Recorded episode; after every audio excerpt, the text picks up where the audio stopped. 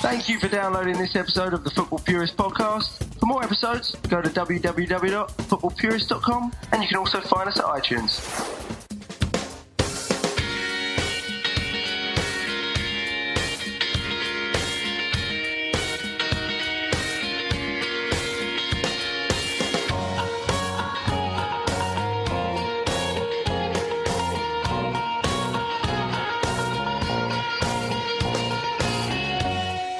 Welcome to another edition of the Talk On podcast. I'm your host, Brian Painter, filling in for our regular host, Joey Vishny.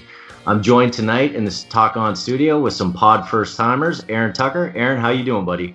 Pretty good, man. James White. James, what's going on, man? Oh, I'm doing great after that Hoffenheim result.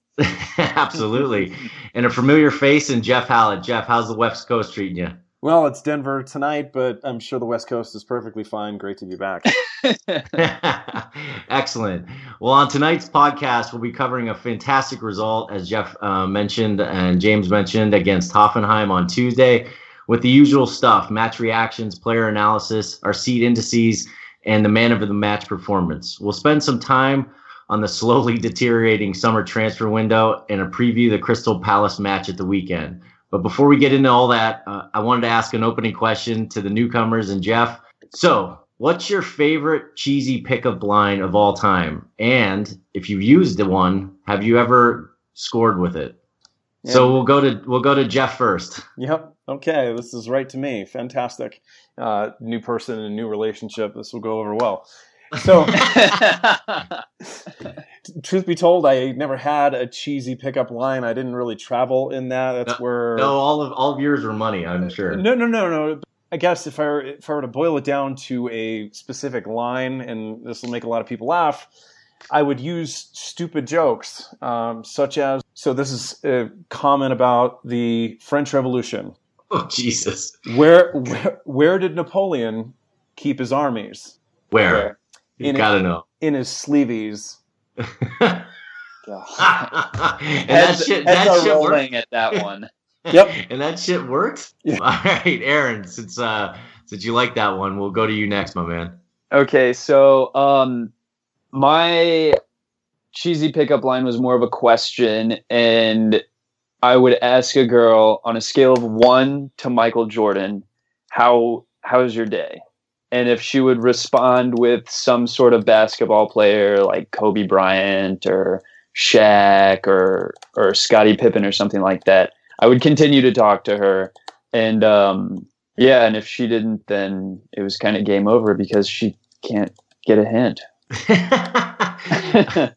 I, th- I, think I think that's more of a test. I mean, you know, she's obviously a keeper if she knows, if she knows sports and yeah, yeah, uh, yeah, exactly. If she can if she can hang on the sports tip. So um, I'll jump in next because mine kind of sports related.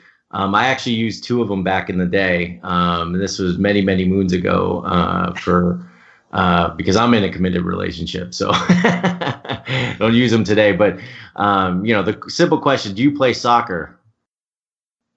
because you're a keeper. And that was um, the other one was a little off, a uh, little little not sports related. Well, very not sports related. But do you have a pencil? Because I want to erase your past and write our future, baby. Oh my god. okay, that one's that one's decent. That one's decent. that's about that's about as and obviously I was very cheesy back in college, so um, those tended to work okay uh, but at least get a good laugh um, where we can uh, order a drink and then uh, let the libations take over the inhibitions. So, um, anyways, with that, I'm going to flip it over to James. James, what did you used to do, my man? So, I'm really not great with the pickup lines. I'm not a banter master or anything. So, I tend to go with the serenade more than anything. So, we're going to jump into uh, the actual content on the pod. Uh, talk a little bit about Liverpool versus Hoffenheim on Tuesday night. Jeff, Liverpool two, Hoffenheim one. All in all, you have to say the job done. But how are you feeling coming out of the match? Well, coming out of the match, you, you have to be positive to handle business. Two big away goals for qualification, minus arguably the best player on the pitch in Coutinho, sitting back in Liverpool somewhere in some dungeon watching the game. So Yeah, I mean, I, I, give it up for Klopp. I mean, he is well pronounced in preparing his side for big games. So this is yet another, and it was in where he spent a lion's share of his managerial career, and it was versus a young up and comer that he is recognized. So I, I, like the sentiment of the team, the banding together. It was us versus the world. I'm sure that worked. Um, it, tactically within the game, if you're to microanalyze first half versus second half, I mean, it certainly it was a tale of two halves. So we yeah. uh, Hoffenheim started on the front foot and continued through the 30th minute or so when Mane, you know, elicited the uh, the foul right in front of goal, and uh, TAA was able to, you know, show his star being born in front of a worldwide audience uh, for a teenager pretty special. So yeah, in the first half, a lot to be desired in terms of defending. That's where we saw most of the gaps in the back, with Lovren, of course, featuring prominently there. Uh, and the second half was something to behold until Klopp substitutions late. Yeah, I mean, it's interesting. I, I kind of looked at it a little bit differently. Um, you got to look at some of the possession stats. I mean, Hoffenheim were all over us 63% possession to 37%. I don't know if I've ever seen a Klopp team dominated that way right. in possession. True. And you know, Aaron, I'd be curious uh, your perspective on it. But given given what I saw, I I genuinely think that we were lucky to get out of there at two one. Yeah. Um. So obviously, I was watching a replay, so I already knew what the outcome was, and even knowing that we won, I was still watching the game and just feeling kind of like I don't I don't know. I just I didn't feel I wasn't convinced, I guess. I wasn't convinced that um that we were ready to compete at the Champions League level like like you guys mentioned, we were totally bossed in possession when usually that stat is totally flipped in our our favor. Um, I thought Salah and Mane did pretty good. You could tell they were maybe saving some for this weekend, um, or that they were kind of dull from the game on Saturday. Well, do you think it's just match fitness this early in the season? But I mean, Klopp touts his, you know, preseason training regime to get people firing out of the gates, you know, right out, right away. If you look at last season, that's exactly what we did. I mean, we did look sluggish. We're passing sideways in the midfield, and it's just not it's not what it was last year, I guess. You know, Aaron, you bring up a good point there. Um, it, sluggish in the midfield would be an understatement. I mean, we're starting Gini, uh, Hendo, and Sean, and from what I've seen in two matches this season, and from when they've played together before, that that formation or that that group of players just does not work. James, no. You know what? Is, what is your perspective on you know that midfield and then you know how we came out against Hoffenheim. Well, to be honest with you, I'm I'm not 100% sure that we're trying to play the same style that we used to be. So last season we were used to a lot of high pressing, a lot of um, you know you'd see two or three players uh, come to an opposition player who had the ball. We weren't seeing that so much in this uh, Hoffenheim match, and I'm I'm wondering if uh, Jurgen is trying to think about how he can get um, a full season out of his preferred players without running them into the ground. Because you saw in the last um, third of the season last year that a lot of these players were looking incredibly tired. And I think we might want to avoid that this year. And I'm wondering if we're going for a new strategy this time. That's you know, you, yeah, you bring up a great point. Um, given the fact that you know we we ran out of gas there midway through the season, and he knows we're going to have a lot more games this year with European football. He might be trying to come up with new tactics and new strategies, and it just hasn't gelled yet. Um, that's a very good shout. I guess. I guess what surprised me most, and if I go back to some of the some of the formations that Hoffenheim were playing, they would have five and six players against our back four, and Wagner, that uh, the big rock up front, would be sitting behind our back four in an offside position as he got called for it a number of times. But it was really fascinating when they got the ball and they won possession back. They always had gaps. They are always in behind our, our midfield. and there was always an outlet and an easy pass to make uh, to get behind our midfield three. And again, I was just looking at that. It was it was fascinating to me to see how open some of these players were and how they got behind us so quickly. Uh, it, it, it just really was a, a, an interesting tactic to take against Klopp because usually teams will come back and sit in and invite us onto them as opposed to going the other way. So, with that, I wanted to talk a little bit about the back to front analysis. Um, there's a lot to talk about, especially uh, the good and the bad of our defense. So we'll start with Miggs. James, what did you uh, what did you make of his performance? Obviously, he had the big penalty save, but overall, what did you think of Miggs? I think he did all right. I mean, he had the penalty save. He had a couple of um, obvious goals that could have been scored that he saved. There were a few balls that maybe he should have caught or punched away that he didn't even come for. But to be realistic, uh, in my opinion, um, if you're not a Neuer or you're not a De Gea, eh, you're gonna see performances like this. This is it's not a terrible performance. It's not a great performance, but I, I I would take it. I would say. Yeah, I mean, listen, I thought he played very well. Other than the goal, which he had nothing to do with, and he wasn't going to stop, and no keeper was going to stop. Uh, I thought he played exceptionally well. He saved the penalty. He obviously, when Lovren basically tripped over his dick, he he uh, saved that shot. He saved that shot when when Lovren uh, was arguing the referee and they played the ball in behind him. He saved that one on one. So all in all, I thought Miggs basically saved a lot of strong chances for them, uh, and I thought he played very well. Aaron, I'm going to come to you on uh, the back line because we just spent a little bit on Lovren, our favorite player, but I want to get your your impressions of our back line. You you had Trent, Moreno, uh, Matip, and Lovren, the same back line that was at the weekend. Um, what were your thoughts on on those four? So, um, first of all, we have to we have to acknowledge our future captain Trent Alexander Arnold. Absolutely. He that he I I watched that goal. I watched it happen. I screamed, and I keep watching replays. And just my favorite one is when the camera's behind Trent and you can see the ball just make that beautiful little slight curve and it just dinks into the back of the net. And it, remi- it, it was, reminded me of yes. like a Suarez goal, like a oh, Suarez goal. Yes. Yeah, when he when the one he scored against uh, Everton, when he bent it around and underneath yeah. the wall and it hooked right into the oh corner of the post. Gosh. Dude, Ed, that was it was a really good goal. Um, and what a what a time to do it. 18 years old, your European debut you know, it's you can't get more crucial than that. Um, Lovren, obviously, um, I have very, very little confidence in him. um, you can join the, the line forms to the left, and you can.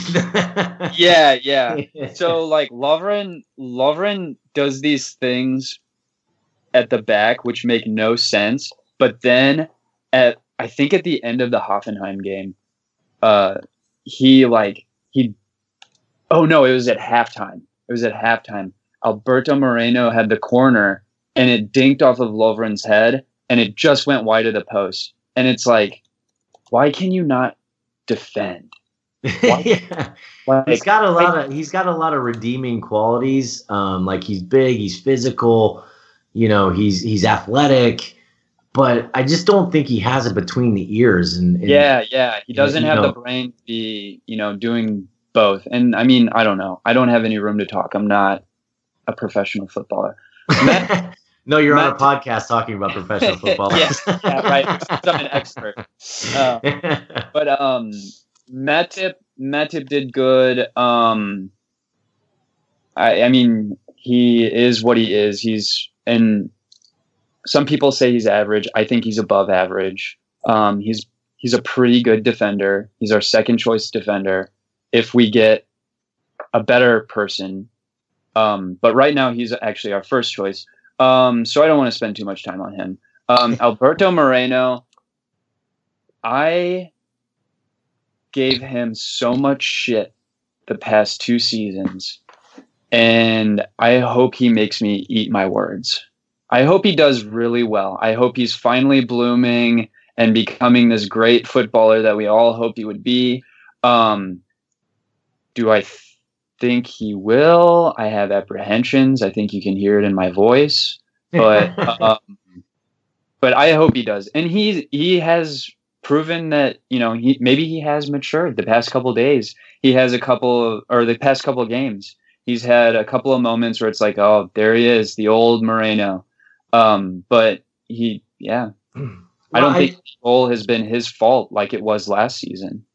Well, I think, I think it's, I think it's a combination of things, right? So I think it's Lovren's uncertainty with Moreno's uncertainty causes a force multiplier on that left side, and you could you could see that Hoffenheim were targeting, you know, that left side of our defense, right? They had they had their wing back pushed up Oh, so yeah. high, and Moreno was was was coming inside to mark the man. Like I said, they had five guys literally sitting on our four defenders. And when that ball got played long diagonally to their wing back, Moreno was running to catch up. But I just think the, the, the two of them don't work together. Mhm. I would like to see, you know, if we bring in a Virgil van Dijk or something of that ilk, I'd like to see Moreno because he was absolutely mustard going forward. yeah. Jeff, Jeff, I don't know what your thoughts were on the back line and, and Miggs, but you know, I'd, I'd be interested to hear what your thoughts were, man. tale of two halves with Moreno. He had his early errors. To your point, he was exposed on the left. He went in for the tackle, missed, and was saved by a too deep cross across the edge of the box. This particular error that ultimately resulted in the penalty that Lovren gave, gave up, which terrible defending. He played the foot, not the ball. But Moreno took a late run at the goalie, late run, poorly timed, and left our left side completely exposed. So I think it was his error that ultimately led to Lovren being Lovren and not defending properly in front of the goal, which, you know, thank God the penalty was a softball right to the middle of the cage yeah, really. so so yeah i mean i saw the attacking threat i mean he- he definitely bossed in the second half a lot of good things to take away from his performance in the second half but the defensive gaps are what they are and uh, you've got a bit between the ears with him just like you do Lovren. Yeah, you know, Jeff, you bring up a good point, I, but I'll go back to the stat that I've been harping on for a few days now. In all the seasons Klopp's been a front uh, first team manager, he's only not conceded 40 goals, league goals once or twice, excuse me. And to me, I think that's more of a stylistic issue than it is a personnel issue because he's had some really good teams, obviously, over the years, and they're still conceding goals. So for me, I, I don't know if changing out Virgil van Dijk or putting anybody else in is really going to change the conceded goals number by a, a drastic amount. I definitely think there can be things that we improve on and we might shave five or ten percent off, and that might make the difference between you know fourth and, and second or first. But again, I don't see us marginally, you know, marginally improving really our goal uh, conceded ratio because it's just something that Klopp's lived with his entire his entire career. But moving on from from the back line, and we could spend hours, if not days, on Lovren and Moreno and so on and so forth. But I do want to give a special shout out to Trent. I just think he's going to be absolutely fantastic for us. Um, he looked the business, and I think Clyne's going to have a real problem coming back into this lineup after he's been out on injury. With if Trent keeps this up for a few more games, so It's a great Um, shout. yeah, I, I, I, I- yeah. I've seen some people say shift Klein over to the left. I'd be. Uh, yes, yes. Well, I mean, Clyden's a pro- you you shift him over to the left because he's a proven professional, right? Right, He's, yeah. He's got experience and stuff like that, same way you know Milner did, right? But Clyne's obviously That's got a little more defensive he's house. got yeah. But I think that's a great shout, and it's definitely uh, definitely an option. But again, you just bought Robertson, so That yeah. so I, I- mean, shifting Klein over is that going to put Robertson? You know, where do you put him? Do you just set him on the bench and say your third team left back now. More to say about that later on when we talk about Crystal Palace. All right, fantastic.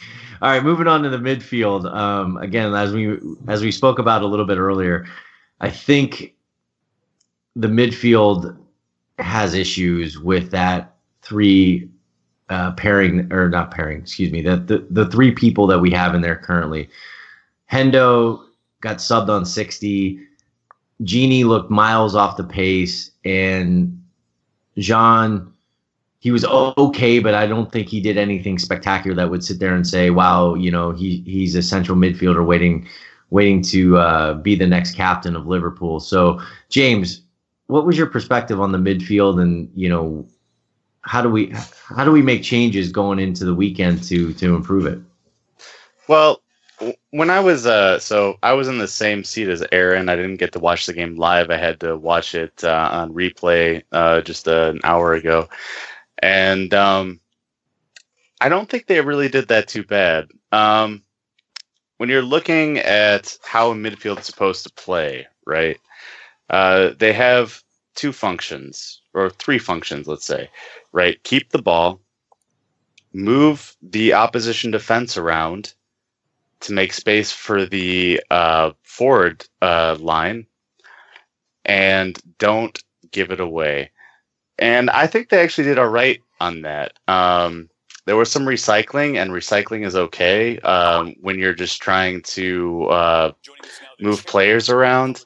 And uh, I would agree that the output from the three midfielders was not the best outballs that I've ever seen, but I wouldn't say that they did terrible.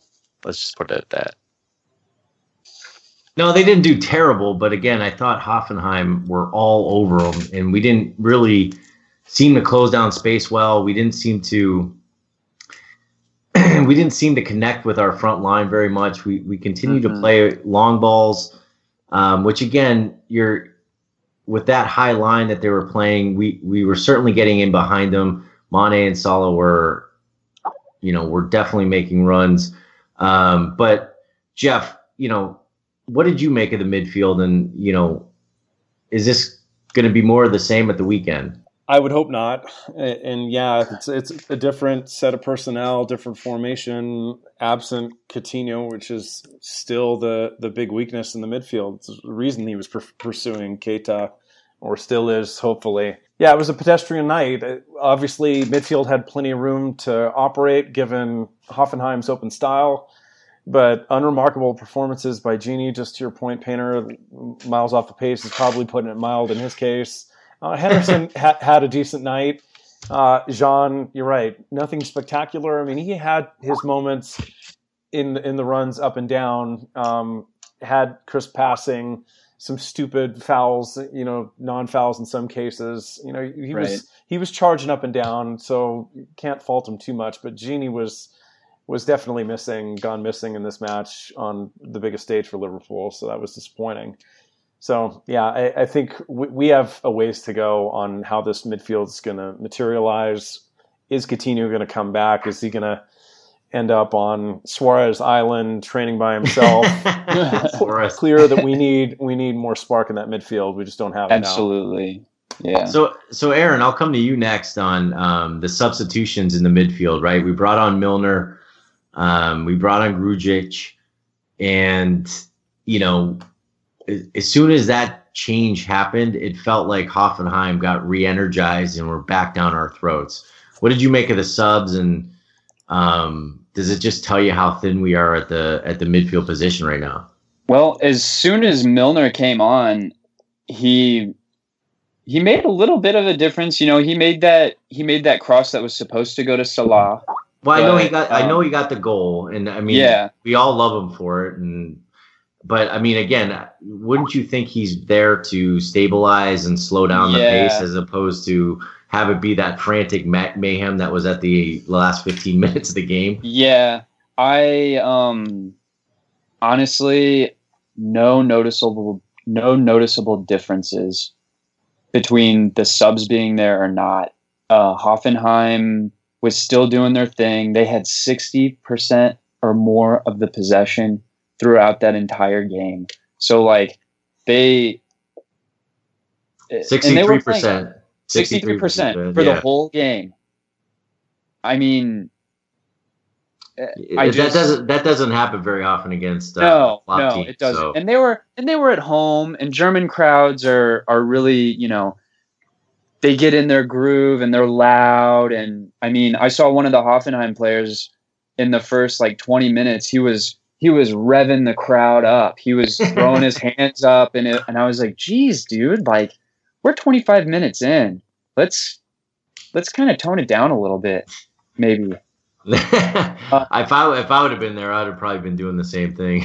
Yeah, yeah, yeah. Spe- But, um, Speaking of was- revving, well, go ahead. Sorry, oh, oh no, never mind.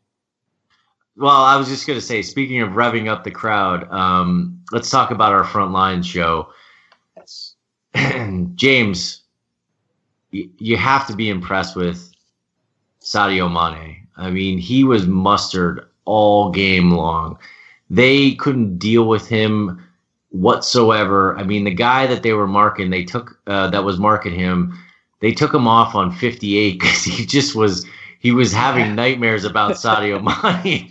like, I mean, like he was just getting beat left, right, and center. Um, I mean, the goal that we scored, Trent's goal that we scored, came from Monty just basically splitting him right down the seam. What did you make of our front line um, and Sadio Mane? Like he was amazing last season, and now he's gotten Yeah. better. It's like he's got something to prove. Like well, I mean, it's he's over on the left hand side now, or you know, Yeah, he's on the yeah. opposite side. It doesn't seem like it's even phased him. Right? well, he's Yeah. from from what I know, from what I've heard, he's two footed, so it doesn't make a difference to him. He's all about just give me the ball, let me kick it past this defender, let me get into space, and then I'll either uh, shoot at goal or deliver across. He is amazing. I am so happy with Sadio Mane. As far as the rest of the front line goes, Bobby, he had some clever balls in. Um, he had some good passes. And um, Salah, um, yeah, I mean, he's fast. He's very fast. But uh, as I've, I've been told that he's about a 50 50 when he goes for goals. Um, you don't really know whether he's going to score or not. Uh, but as far as getting into position, I would say that Salah did a great job. Salah tried to, sh- or a couple of his shots were on his his right foot, which is his weak foot. But other than that, I totally agree that he he looks a little bit like he's you know trying to sharpen things back up. He's in a new team. He's Well, no, he's shot a couple on his weaker foot. yeah, no, Well, with bring the up- with the number of chances that Salah had, if he scores fifty percent of those, that's still Right? Yeah, a lot that's of not good. goals. Yeah, that's true. So that's that. It- no, it's it's great. It's great. Yeah, if it's he great, scores 50%. fifty percent of those chances, Oh, yeah, it's 100%. fantastic. I will say this about Salah. Um, he seems to still be trying to figure out Bobby and Mane, and Yeah. he and, and to be expected, right? He's he's played only two competitive matches with with both those players, and then the preseason that front three was I don't think maybe was on the field once or twice in the in the entire preseason. So um, he's still trying to figure it out. I I do think that once he does, it's going to be a different, you know, different kettle of fish. I do also think that his his natural his natural ability is to go forward and, and to create, but I don't think that he's really in that fluid front three because pr- pretty much for Roma last year, he stayed on the right and, and held to the right. And if we noticed last season, Klopp and Coutinho, Firmino, and Mane were very much interchangeable, right? They they Yeah. moved from side to side, front to back, middle, blah blah blah, and they were very much moving around the uh, the pitch, and that just didn't seem like he's used to that yet. But you know, again, he scored a a, a bunch of goals in preseason. Uh, you know, he got off the mark uh, at the weekend, and hopefully, you know, he just takes a little bit more settling in. But he didn't look at um, he didn't look like he was gelled or synced up with the boys at the uh, against Hoffenheim. So Jeff, with that, I'm going to come to you. What did you think about the front line and and how they performed? Mane was my man of the match. He's the one that made the most impact, torched their left side, both Kaderabek and Bakacic, if I've got the last name pronunciation right with these German last names. Three solid chances, uh, tormented Hoffenheim all night. Um, the foul in the 34th minute, the TAA opportunity that will go down in Liverpool history at this point. Uh, Firmino, yet another Firmino-like performance. It didn't show in terms of goals in the score sheet, but his uh, his ball to Salah going forward, lots of passes going in to uh, to James's point, and his pressing. His pressing is maniacal. It caused Hoffenheim all kinds of problems in the back line, and you know, Vogt to to his credit, he's huge, you know, former midfielder. Can you imagine at his size? kept kept Firmino in check in terms of the scoring activity, but I, I thought Firmino was very active. Uh, Salah, I think the touch is going to come on the right side. His his comfort on the right side. He scored in the first goal at, at Watford, so I, have got lots of confidence in his ability. Obviously, his pace showed showed for itself in this match, and I think it's just going to progress from here. You know, Jeff, you bring up a great point. Um, one thing that I didn't mention that I, I want to bring up is their central defender ran down Salah and then tackled and ran down and tackled Mane. And naturally, I went to why don't we go buy that guy because no, he looks really good. no kidding. Because he looks really good. Um, you mean the one that should have gotten the red card? Yeah, that, yeah. That's a that's a quintessential wow. painter center back. Yeah, that's a. I like people who get stuck in there, James. Don't worry about it. um, but I thought he played uh, that their center back played really well. Um, at least he showed a bit of quickness and pace to uh, to run down Salah on that breakaway and then uh, to tackle Mane out of bounds after he looked like he was going to get around the corner on him. But with that, I'm going to uh, go to our seed index ratings. Um, so Jeff, I'm going to flip it back to you. Who was your seat index? Who got you out of your seat, and then um, who brought you right back down into your seat? I get to go first, which means I get to pick Trent Alexander-Arnold. Right. Star is born. Beautiful strike. We've spent most of the pod talking about it. Obviously, a hell of a start when it mattered most. Good for him. And my my runner up to mention it uh, was that Phil Coutinho was sitting in Liverpool somewhere watching our team come together and deliver the result as as a cohesive unit. Fantastic. And uh, James, who, who do you got? Well, I mean, I've got to go for it. It's there's there's no question. It's Trent Alexander Arnold. After his performance, you might want to you might want to get him on a date. He, he he's probably pretty good. I'm trying. I'm trying, he's 18, man. He's legal. he's legal now. Yeah, exactly. he won't answer my DMs, man.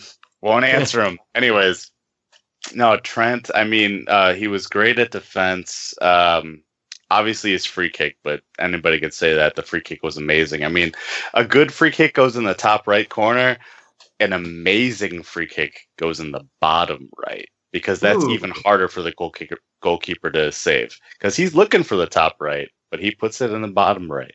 So, anyways, um, yeah, no, I think Trent. Uh, he was very composed. Uh, every time I saw him uh, get in a tussle with a uh, Hoffenheim uh, player, he you know, he, he knew what he was doing and he, he didn't freak out. He was just completely composed.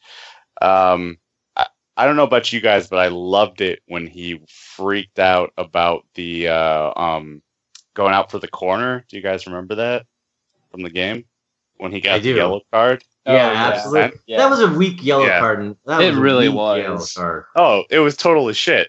But it was awesome that he was that lit up and that uh, emotional about it that he would do that.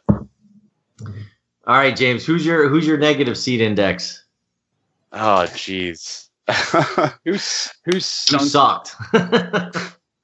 I didn't really think anybody was that terrible, to be honest with you. But Are you kidding um, me? It's it's not written over all, all over the uh, message boards everywhere. yeah, I don't read those, so.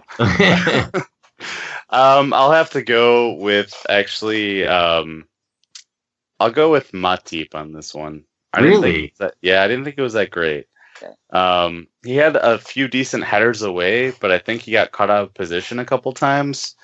Um, I know a lot of people will probably slate Lovren, um, but I didn't think Lovren was nearly as bad as people say. So, okay, Aaron, what do you got? Okay, so my positive seat index, the person who got me out of my seat was Mignolet. And I know that's kind of like a out of left field thing, but he saved that penalty and and that was at a crucial moment in the game. It was really early that could have determined how the rest of the game was played out. Um, so yeah, he's the one. He's my. He's the one that got me out of the seat. Bastard took mine. sorry. I'm sorry. No um, negative. I I might get some flack for this, but I think that um, I think the front line could have done more and they should have done more. They didn't have any issue scoring over the weekend against Watford and to me this this is a qualifier for Champions League so they need to be producing in this game. We only get two shots. We've got uh nine or 37 other games to play in the Premier League. So, yeah. That's that's my seat index. Yeah, I mean, you, you bring up a good, couple good points there. The front line I thought I thought by and large they did their job, right? We scored two goals away from home. Um, but I, I, agree with you. But I guess where I'm going to go with my seed index is we could pull Lovren um, seven ways to Sunday, and he's certainly the the worst player on the field and, and had the worst game, in my opinion, by a wide margin.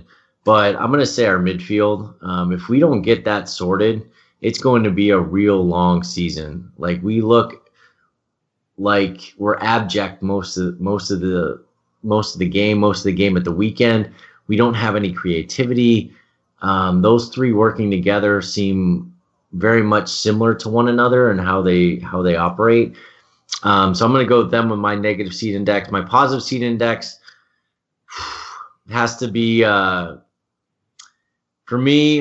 It has to be Mignolet. I, I know you said Mignolet, Aaron, but I, I just thought he uh, he saved our bacon a lot. It could have been a really different game yeah. if he hadn't come up big and big early on too, because he saved a, a lot of ga- uh, goal scoring chances in the first half. Uh, that could have changed the outcome of that game and the whole mood of the game. Got the crowd behind them, you know, and basically got our heads down after a poor showing at the weekend. So I thought Mignolet really stepped up and uh, and saved our bacon in the first half of the, uh, the or the first half of that match. So with that, we're going to transfer over, uh, no pun intended, to uh, the transfer market. And uh, we're going to talk a little bit about what's going on or what hasn't been going on. And I don't want to turn this into the Phil Coutinho show, um, but he certainly put a negative mood on our entire uh, summer window thus far. But I want to talk more about where we, uh, you know, we're two games in. So where do we think we need to strengthen? Uh, you know, you've seen what we've put on the field. You know about some of the injuries that we have. If you're Klopp, you've got two weeks left to go in the window. Where do you think we need to strengthen? James, hit me with it. Well, let's start with the uh, center backs. So we'll go with um, if in case we don't get VVD, which I personally believe we will still get him, but if we don't, we can look at uh, Konstantinos Manolas or Kostas Manolas. Uh, he's a Greek defender for Roma. Uh, he's six foot hmm. two. He's 26 years old. Um, to be honest, I don't watch a lot of European football, so a lot of this going off YouTube. I apologize, but uh, he looks like he wins the ball back uh, very efficiently, and when he gets the ball, he plays some very good forward passes. So I'd love to see him in our midfield, or in hmm. our um, sorry, our uh, defense. Where is uh, he from, really quick? Uh, he's from uh, Naxos in Greece. Oh, okay. All right. Yeah.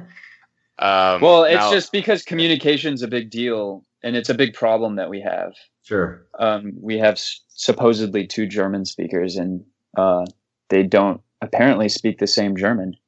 But well, um, I would say that he's playing for Roma right now, so he's not playing Yeah. for a team where he speaks the same language. So there's a good That's- chance that he's learned English. Uh, with a lot of these European clubs, the lingua franca is actually English, Look Um, at you. even though they're playing in other uh, leagues. Um, As far as a midfielder goes, I would probably go with uh, Leon Goretzka.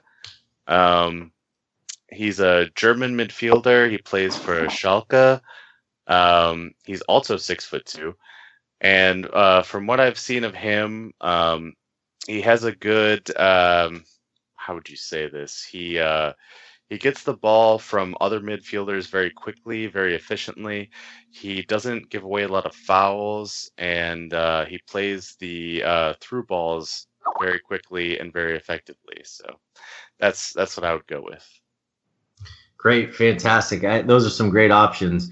Um, so, Jeff, if we weren't going to get VVD and Keita over the line, you know, what are some op- realistic options that we can get done here in the next two weeks for you? honestly don't know because you know it's down to Klopp and his preference to, for single player, uh, single player in the midfield in Keita, single player in center back with Van Dijk, and obviously center back is where we've been the the leakiest and the biggest problem. Uh, He he knows who his alternatives are. I, I can't begin to.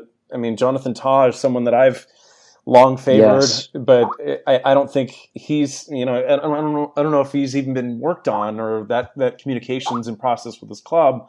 So how do you how do you deal with it? Uh, so you know we're we're coming to the end where Van Dijk hasn't even had, according to reports, a formal offer from Liverpool. If you can imagine that with two weeks or less to go in the transfer window. So how do you do this at the last minute when teams are set, when sides are coming together, and so many needs at key positions that are well known? It's really difficult for Liverpool. I hope VVD gets done, and I hope we get some uh, help in the midfield. We need creativity in the midfield. I don't know if we can pull it off. Yeah, that's a good shot. I mean, t- time's getting tight. Aaron, where do you go with your if you if you can't get your primary targets, where where are we going next? Because we're, Yeah. we're we're fast approaching that that, that hour. right. Um, the eleventh hour is upon us in the transfer market, almost. Um, so for defense, uh, like what Jeff said, Jonathan Tah, I I'm a huge fan of him. Um, I think Matthias Ginter has been thrown around a couple times. Some people really want him. Some people say that he makes mistakes just like Dejan Lovren. Um, I don't know. I don't know if I really buy that though. Um, so either of those two would be good. But Virgil van Dijk, he's he's a captain. You know he's vocal, and that's something over the weekend that I didn't think of during that whole argument of um, is it a personnel change or is it ditching zonal? I never really thought of the vocalization um, factor, and Virgil van Dijk would probably fill that. He's a captain. Um, he's tall. He's big. He's the answer for most of our problems. But if we can't get him, and Ginter. Um, midfield can't get Keita. Insigne has been tossed around, and I'd be fine with that. I really just want somebody who's good, which is like so, sort of a catch-all so for we everybody. don't. So we want players that are good. They don't suck. Um, Yeah. very very insightful. This is Very- like I don't very want I don't want an FSG player. I want I want somebody who's maybe 25, 26, 27, a little bit older for them for FSG who's going to come in, do the job. Loyalty is dead. They're not going to stay here for 10 years. Just get them in, get our feet on the ground and move in in the top 4 and in Champions League for 2 3 years in a row and then move on. That is right now at this moment to quote our fearless leader Klopp, that is what I want. You know, speaking of what I want, um, I, I I think we're gonna be hard pressed to get either VVD or Keita over the line. I do think things will be fast and furious after we secure Champions League next Wednesday, uh, with four days left in the window. And if we and if we if we secure Champions League, I think next thing you know, you're gonna see some some pretty hefty bids getting lobbed over to some of these teams on the on VVD and Keita. So, you know, maybe those get over the line. I do think that uh, there's alternatives. You know, you could talk about Koulibaly uh, from Napoli, I believe, um, and a few other top defensive targets. I, I, I don't know the reality of getting them over the line. Um, I would though, however, take a punt on the the, the, the center back that we played uh, uh, last night at Hoffenheim. Um, right. He looks he looks a decent player, and yeah, um, you know he he obviously has a bit of pace about him if he can track down Salah and Mane. So that those might be options. Insigne, sure, um, he's a he's a great player. Uh, he could definitely add some creativity and flair. Uh, everybody on the Slack channel knows that I'm a huge Pulisic uh, yeah. Say hype train. You, you, you pull it for Pulisic. Um, yeah, exactly. I'm a huge Pulisic fan. Not that he's going to be like the end all be all coming in, but if you got him and an Oxlade Chamberlain, I think you've kind of checked the box on on depth and a little creative slash pacey winger that can add a change of pace to to our lineup. So I think both of those, and then I'm always up for a cheeky uh, bid for uh, Aubameyang uh, from Dortmund too as well. Aubameyang. Uh, yeah, exactly. I can never say his name, but anyways, it doesn't matter. oh, Obama Yang. Obama Yang. I'm, I'm, I'm, always up for a cheeky uh, bid for him. 70 million probably gets him over the line, and for two years, he's going to be a top striker for you. So yeah, that's my uh, that's my that's my that's my quick take on our transfer saga. It's going to be a fast and furious two weeks, though. I got a feeling Klopp realizes that he's not done in the transfer window, and that we can't possibly be done if we hope to achieve our aspirations this season. So, for sure. Real quick, Brian, have yeah. you seen the Vice documentary on Pulisic? No, I have not. It's, How can you be that. a fan of him and not watch the that. documentary? the Vice him? documentary? Yeah, there's a Vice documentary on Christian Pulisic, and he's like 11 years old, and he dribbles through dribbles through the entire other team to score a goal, and it's awesome. You should watch it. I yes. well, okay. Well, I'm gonna have to talk about YouTube video coming up here in my evening. Uh, I'm gonna have to uh, definitely uh, tune into that. Well listen, guys. Um, I don't like I said, I don't want to spend a whole lot of time on transfers because we could we could spend a whole show on transfers. Yeah. But without uh, without further ado, I want to move into Crystal Palace. Um, you know, Palace got smoked at the weekend, three nothing by Huddersfield. Uh, they have a new manager in Frank de Boer uh, from Ajax. Uh, we beat them in preseason in Asia to help secure the Asian EPL trophy. If you're all excited about that, and then uh, we won the league. Yeah, we won the in Asia. Asia of four teams, which is great.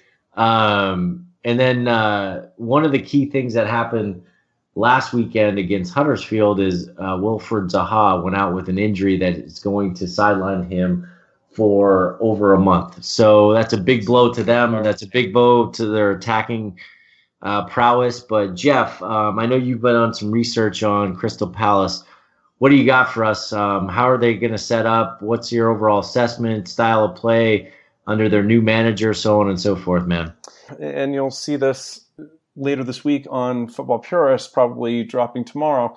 We're going to get into the habit of pulling out key curated stats about going into the matches, post match, so our listeners and our viewers on the website can really tune in to week to week what what really moves the needle. So looking at Crystal Palace, obviously we're looking at a formation under Frank de Boer that is very different. Now a 3-4-2-1, defensive minded, uh, playing three in the back. And Zaha, you know, some of the injuries going into this match, uh, obviously they were embarrassed by Huddersfield Town in week one uh, to everyone's laugh in the Premier League. In terms of who's out, Zaha's out, Cabaye's out. Those are huge losses for them got to look at the attacking threat. So uh, when you're talking Crystal Palace, historically, team that builds their offense around set pieces and corners. So fifth in the Premier League last year in corners taken, averaging about 8.3 minutes per chance. So that that that is good for middle of the pack in the Premier League. Um, does not compare very well to Liverpool being second in league at uh, 5.4 minutes per chance. Um, so you know we've got some offensive advantages, but you know the the glaring weakness is on set pieces and corners. The distribution they were about second in crosses, favored the left flanks, so that that's making Moreno's job, for instance, going to be a lot more difficult perhaps than, Oh, than it was great. this past week. Touches and chances created, you know, in terms of the heat map, they favor the left, they favor the center a little bit, so it falls on Lovren, falls on Moreno once again. And then crosses coming in, who's going to be taking them? Milikovic and Benteke has been known to take the penalties um, in terms of the, the corners.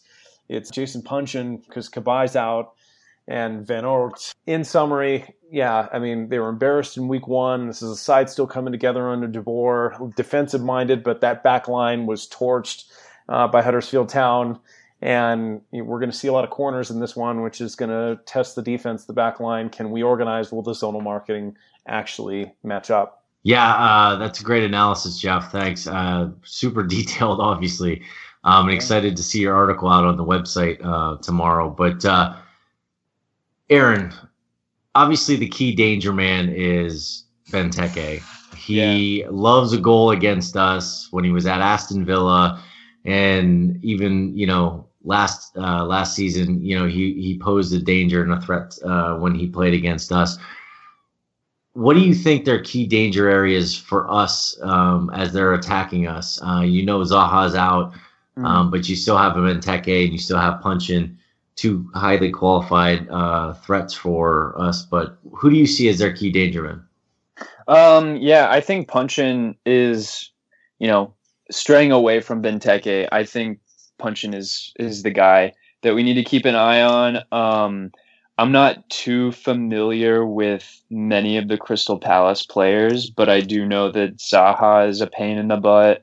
Benteke loves scoring goals against us, and um, yeah, Puncheon obviously. Um, so I think he, I think him and him and Benteke are are the two guys that we really need to, you know, the midfield need to stick to them like glue because we can't, we can't, you know, rely on our defense to do their jobs 100% of the time. So if the midfield isn't pulling the strings and they're flat like they were the past two games, then why not play as defenders? I guess. Yeah, you know that you bring up a great point, and um, I, I, you know one of the questions we got from uh, on Twitter was around Gini's sluggish play from irate customer um, at irate customer uh, irate underscore customer. He said that you know what do we attribute Gini's sluggish play to because he looks like a completely different player than he was last season. And you know, to your point, is he is it because he doesn't have a Lallana or a Coutinho in that further forward line? I Or- I I mean, Yeah, is, it, that, is that is that re- the reason why, or Well, what's what would be the other reason that you were going to give me? Sorry, I I- was well, no, I- at the bit. no, no, no? I, I, I said, you know, I was just gonna say, is he not used to playing in that Yeah, I more mean, I think- role? I think we have three players who, um, who are used to playing back a little bit, but that's not our style. That's Yeah. not that's not the Liverpool that we see scoring four goals against Watford last season, or um, or you know, scoring the three goals or the five goals um, against opposition. We have three defensive minded players, and I'm not, you know, Gini Wijnaldum might be the looking a little dull, but he's he is the player in my book that when he's gone, we miss him.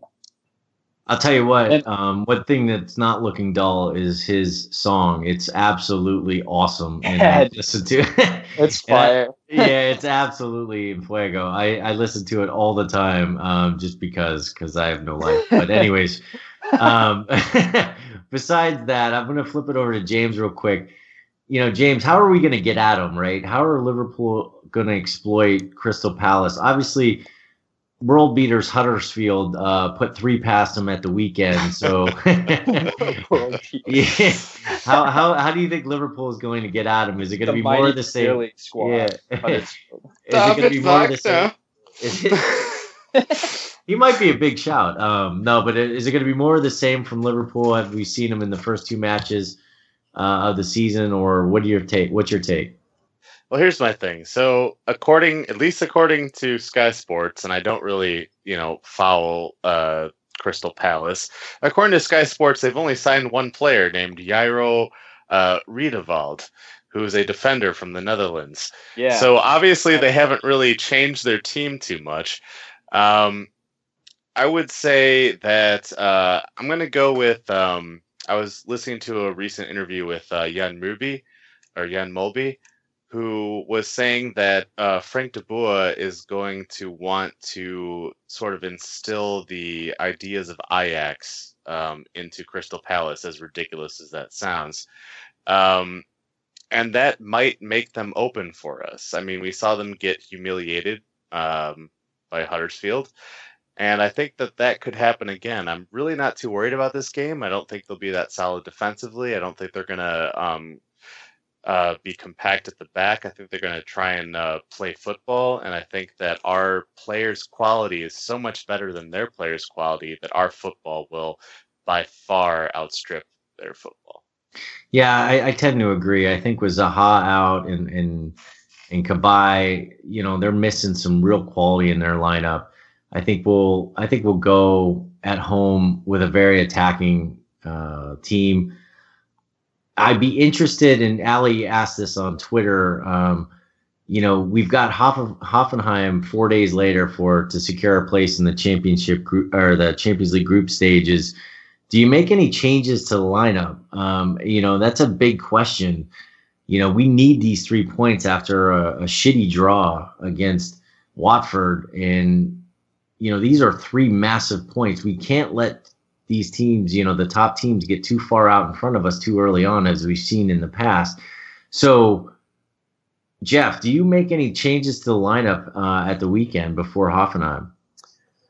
That's a good question. It depends on who's available. Um, obviously, we wouldn't take TIA out. Uh, Clyne not fit to come in. I think honestly, um, it, as much as I want to see Bobby yet again on short rest in the number nine, I, I, would love to see Sturridge. He'll be fit by the weekend.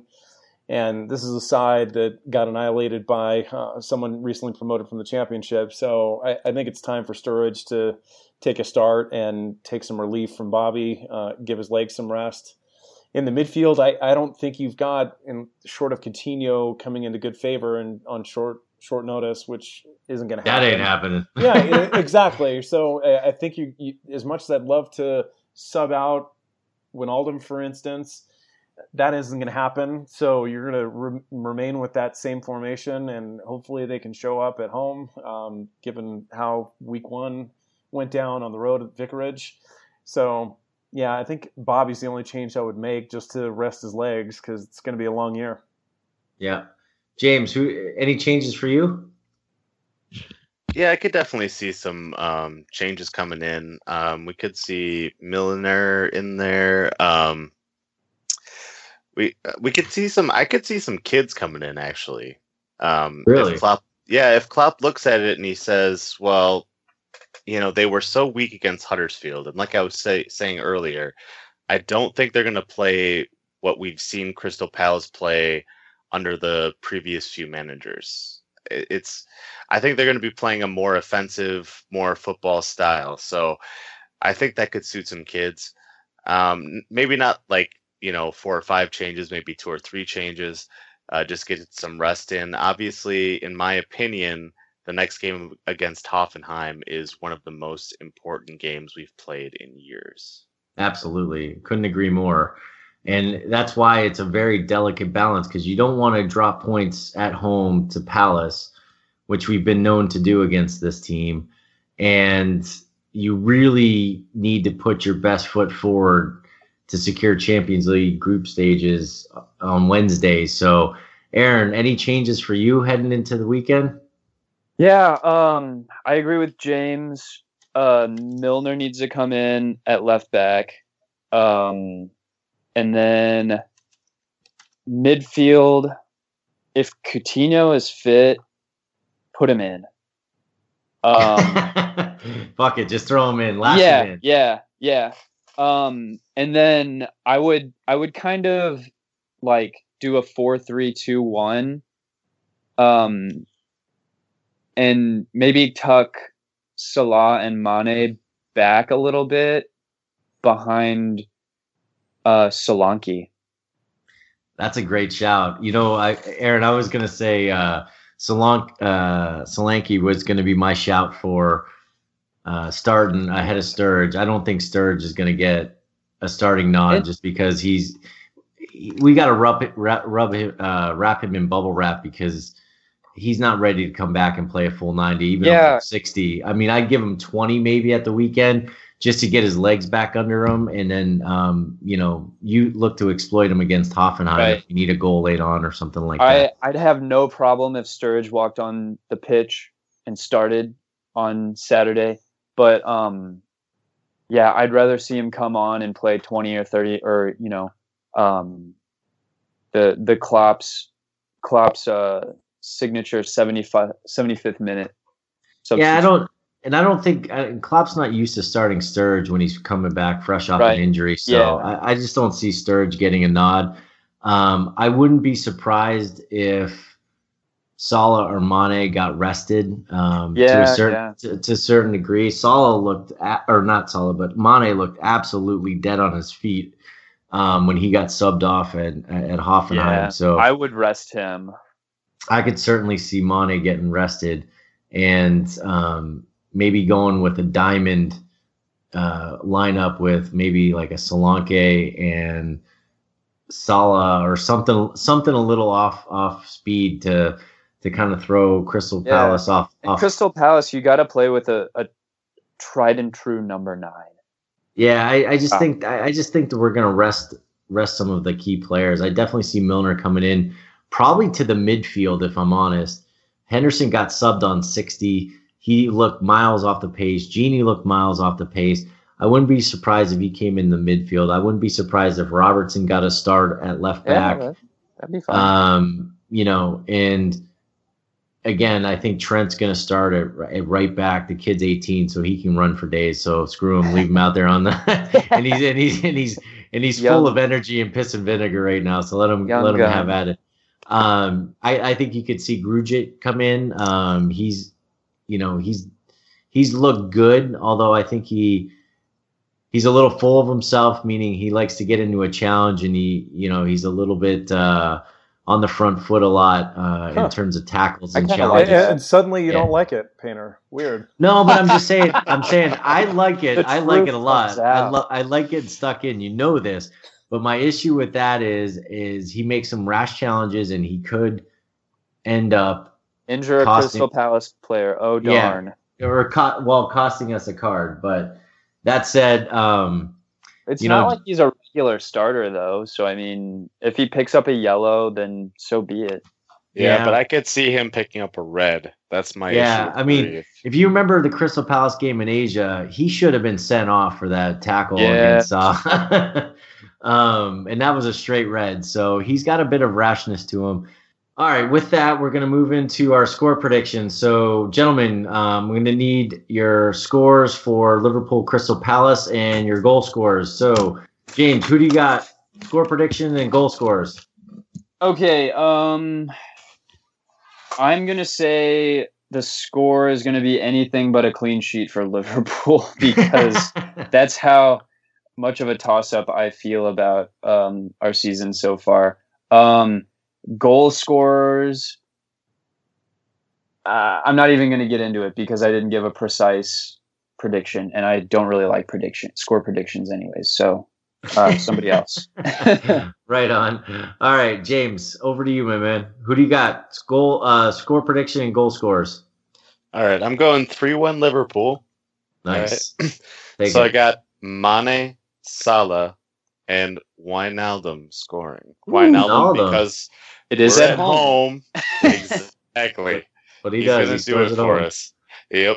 Uh, Awesome. And then the one goal for Palace, I'm going to go for Benteke. Revenge goal. It's going to happen. Token header in the box. Token, Absolutely. token set piece. He gets up and Yeah. scores. No doubt. Jeff, what do you got, my man?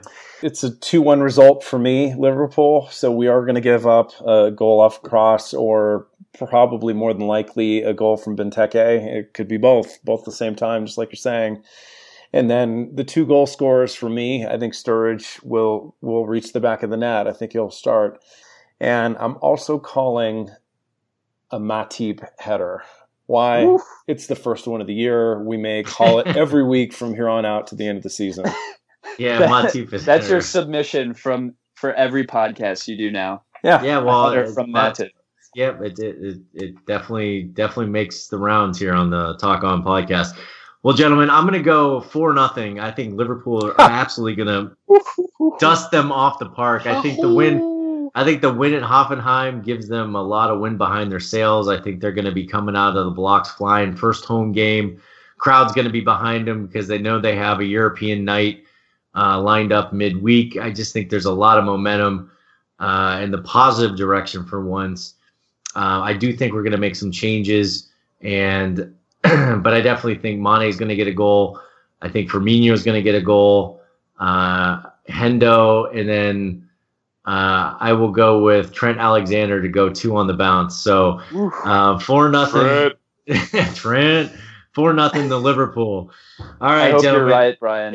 I hope God, I I am hope too you're right. because it'll make my it'll make my Saturday afternoon so much more better than Yeah. it usually is. Um, all right, gentlemen, we're gonna get out of here. Uh, this podcast, we've laughed, we cried, we've sang, James, um, and uh, now we're gonna get out of here. Where can we find you on uh, out there on the social landscape? Aaron, where are you at? I am on Twitter and Instagram under AA Runs. Uh, it's a play on me running and my name. So it's at A A R U N S Z uh, for Twitter and Instagram. And just if you can find me on Facebook, Aaron Tucker. Fantastic, thanks, Aaron. James, where can we Yep. find you at?